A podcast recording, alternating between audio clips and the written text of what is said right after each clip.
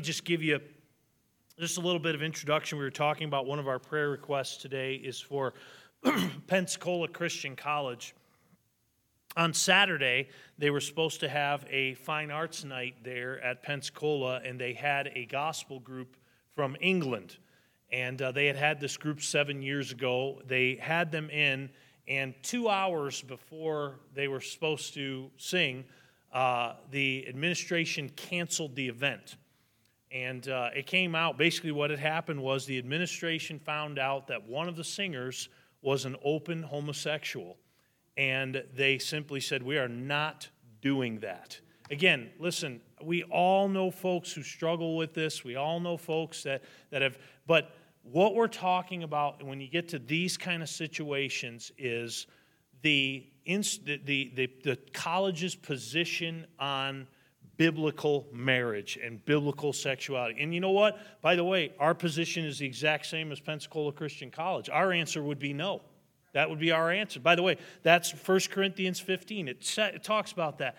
You would not believe the venom on social media, through legacy media, you, you name it. Homophobic college refuses, all this. And listen, ladies, I couldn't help but think about verse number 16. As, as I was, Brother Jim, just going through all this this week, just looking at verse number 16, that these are murmurers, complainers, walking after their own lusts, and they actually uh, tip it around and try to make people that have the belief that the Bible is the Word of God and that God made them male and female, try to make us to be the bad guy. Try to make us to be the, forgive me, ladies and gentlemen, I hate to use this term, especially in the pulpit, try to make us to be the perverts. It's just absolutely unbelievable. And it's just so fitting to this series on Jude. I, I thought about it and I thought about, you know, I hope when you get done with Jude, if, if anything, if you, you know, you have these lessons and you try to digest them and you try to go through these verses, that you just be able to take this lesson, these three lessons that we're going to do in these next three weeks, and be able to spot somebody who is maybe not an apostate, but peddling apostasy. And that is especially just taking the grace of God and twisting it and, and turning it into lasciviousness. So here are two more traits for spotting an apostate. We went through that whole big list last week, and I think we have two more uh, in the next lesson. But uh, number one, murmuring manifestly. What, what does manifestly mean? It means it's, it's plain for all to see or hear. That's what manifest means. Okay? So, murmuring manifestly. It says there, the, the, the description in verse number 16 about apostates, it says, These are what, church? Murmurers.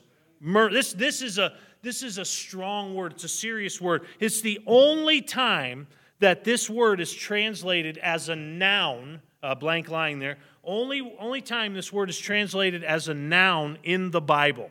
Okay? and we give you the, the Greek word there, and that's gongustes, gongustes.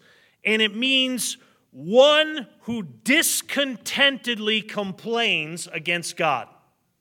One who discontentedly complains against God. And by the way, ladies and gentlemen, that's what all this stuff is. It's saying, I, we, we've talked about this too. I will just not have this man to reign over us. We will not, God will, your, your God, your God is a fairy tale. And listen, I've heard all these things, our sky daddy and all that kind of stuff. And it's just simply this they will not acknowledge the authority of God.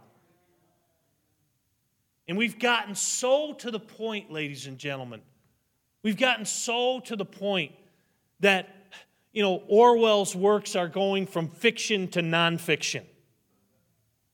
Say, what, what, what do you mean by that, Pastor? I mean, we have, we have entire segments of a civilized society that let their children decide whether they're a boy or a girl. That is, listen to me, all it is is saying God doesn't get to be God. You know how, listen, uh, again, I, I don't want to get graphic and I don't want to get talk radio or anything like that. It's pretty obvious that boys are boys and girls are girls. It's not that difficult, amen. And you know who made them that way? God did, amen. But this, the, the, the apostates, they're murmuring, murmuring, that one who discontentedly complains against God. And then the verb, not only do we have the noun there that's used, uh, gongustes, but the verb gongudzo is used eight times. Eight times. And I give you the eight times here. It's used, and we, we don't have time to go through each one of them, but we'll just take our time here. The parable of the vineyard in Matthew 20 11 by the Pharisees, blank line there, when Jesus ate with sinners, okay? When Jesus ate with sinners. Luke chapter 5, verse 30. Remember that they were just complaining about that, just always murmuring about that. Oh, you know, look at him. He, you know, he eats with sinners. Then we have uh, by the Jews when Jesus claimed to be from heaven. Remember that in John chapter 6? Jesus said, He that cometh down is from heaven and they began to complain. They began to murmur and really, think about it, literally murmur against God because Jesus Christ is God in the flesh. Amen? So then, not only uh, by the Pharisees when Jesus ate with sinners and by the Jews when Jesus came, uh, claimed to be from heaven, but by Jesus of the Jews murmuring. He, he references their murmuring and uses that same verb, uh, there. So in uh, John 6:43. Then by his disciples at Jesus being the living bread. You remember that? Remember when Jesus said that? He, he, he gave that the story of him being the living bread, and many walked away and walked with him no more. They had that, that complaint. You know, we talked a little bit about on Sunday uh, complaining to God. Can I tell you this? There's a big difference between complaining to God and complaining about God. Big difference.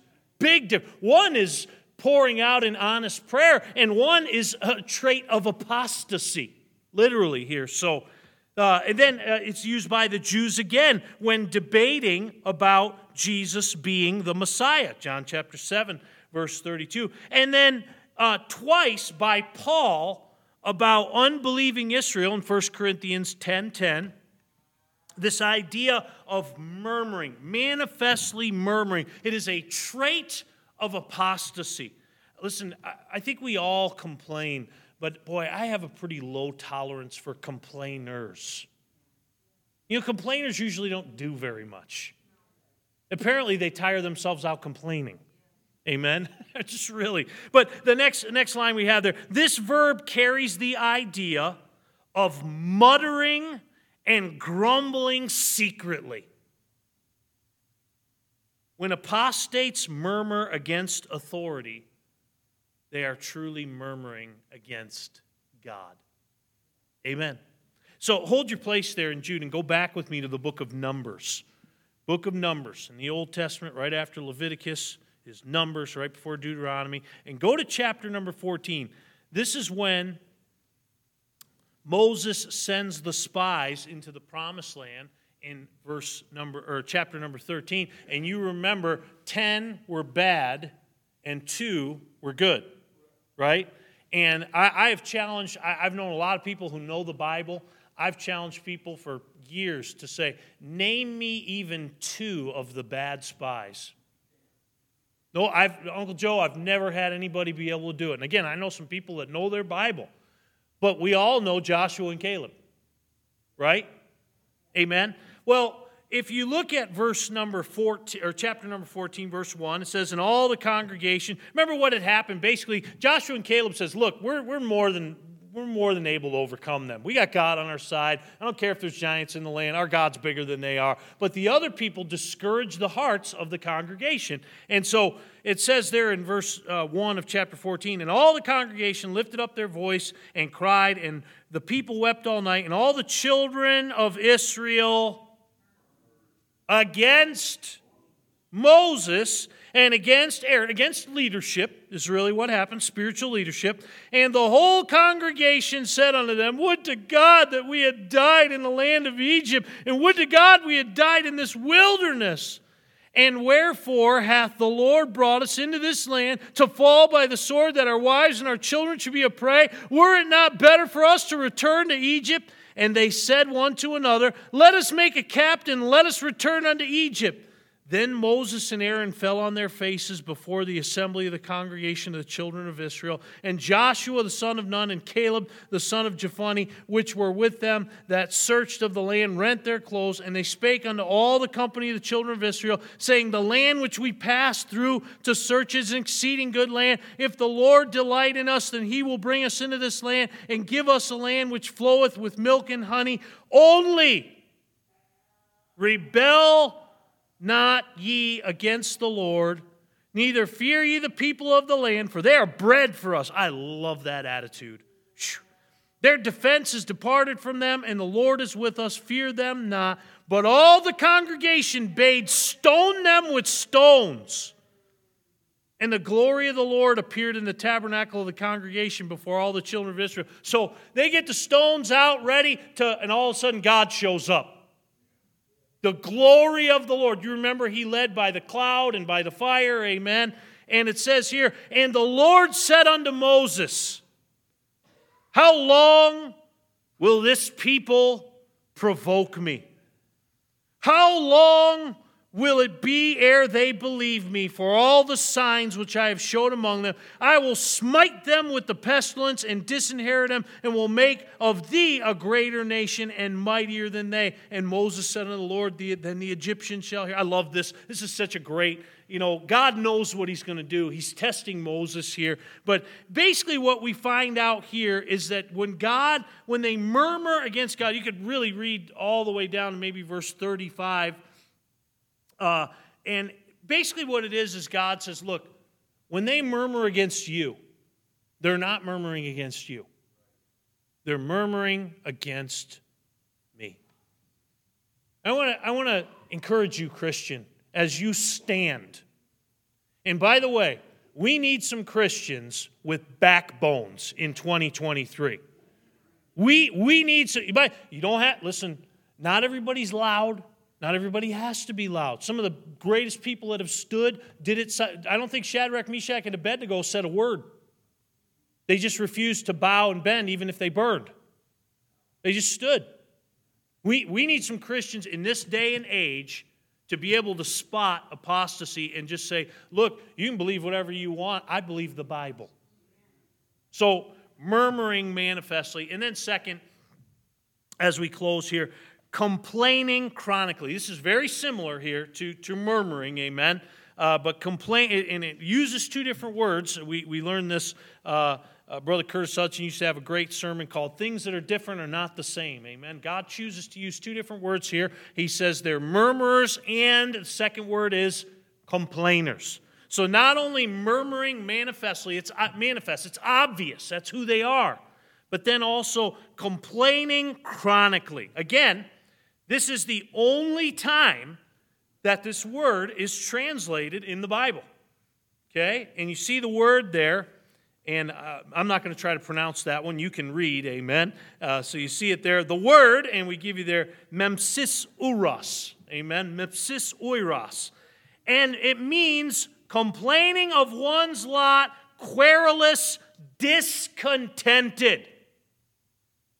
Just as Unbelieving Israel murmured. By the way, that's who that crowd was in Numbers chapter 14. They're also referenced in Jude 5, if you look at it there. Look at Jude 5. Uh, we give you the, or I'm sorry, is it, yeah, um, or 6 rather, I'm sorry.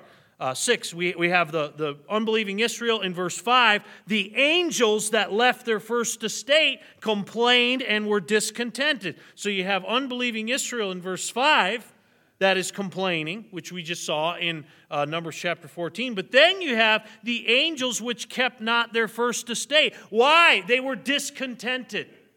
They were discontented with the station that God had given them. And I want to tell you something, ladies and gentlemen. This idea of apostasy, apostates murmur and are discontented because they care nothing about the truths of the scriptures. Nothing. Absolutely nothing. I, I have been in the presence of apostates. I, I will never forget, if I live to be 100 and keep my memory, amen, uh, I will never forget five, six years ago now, we, we went downtown to the town meeting of Jackson. and we went to concerning a non discrimination ordinance. And it was over this subject that the same subject that Pensacola Christian College is standing.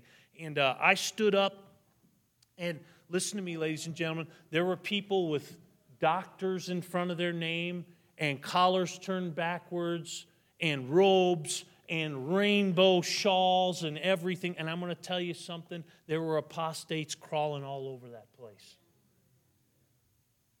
Listen, ladies and gentlemen, it doesn't matter what I think, it matters what God says. It matters what God says. By the way, we're not angry at the world, but I'll tell you what, when, the, when that crowd comes in and demands affirmation and celebration, my answer is a firm no. I don't care how loud you complain, I don't care how much you murmur. You are not going to change God's mind, and that means you're not going to change my mind. Murmuring manifestly, complaining chronically. So apostates murmur and are discontented because they care nothing about the truths of scriptures. And thus think about this even within a church they creep into a church and complain about the preacher the programs and the priorities of the church. You know what an apostate does when he sneaks in? He sows discord. He sows discord. And you know why? Because his argument is with god. Listen is everybody who maybe has an issue. Uh, maybe maybe there's a little tension in the church. Maybe we have maybe we have we've had some rough business meetings through the years. Had some great ones too. But is everybody an apostate? No, no, no, no, no, no, no, no, not at all. Tell you what, you can go a long way by spotting somebody who's an apostate by just looking at verses 4 through 16, like we did last week, and looking at this idea of chronically complaining and manifestly murmuring. We'll continue uh, in uh, three weeks here. We have uh, Brother King with us next week, and then we have our missionary prayer meeting, and then uh, number three on this. But be on guard, be sober, be vigilant. It, it, there, there's a lot of this going on, and it sneaks in. You can rest assured that your pastor's on guard here. Amen. So let's pray. Father,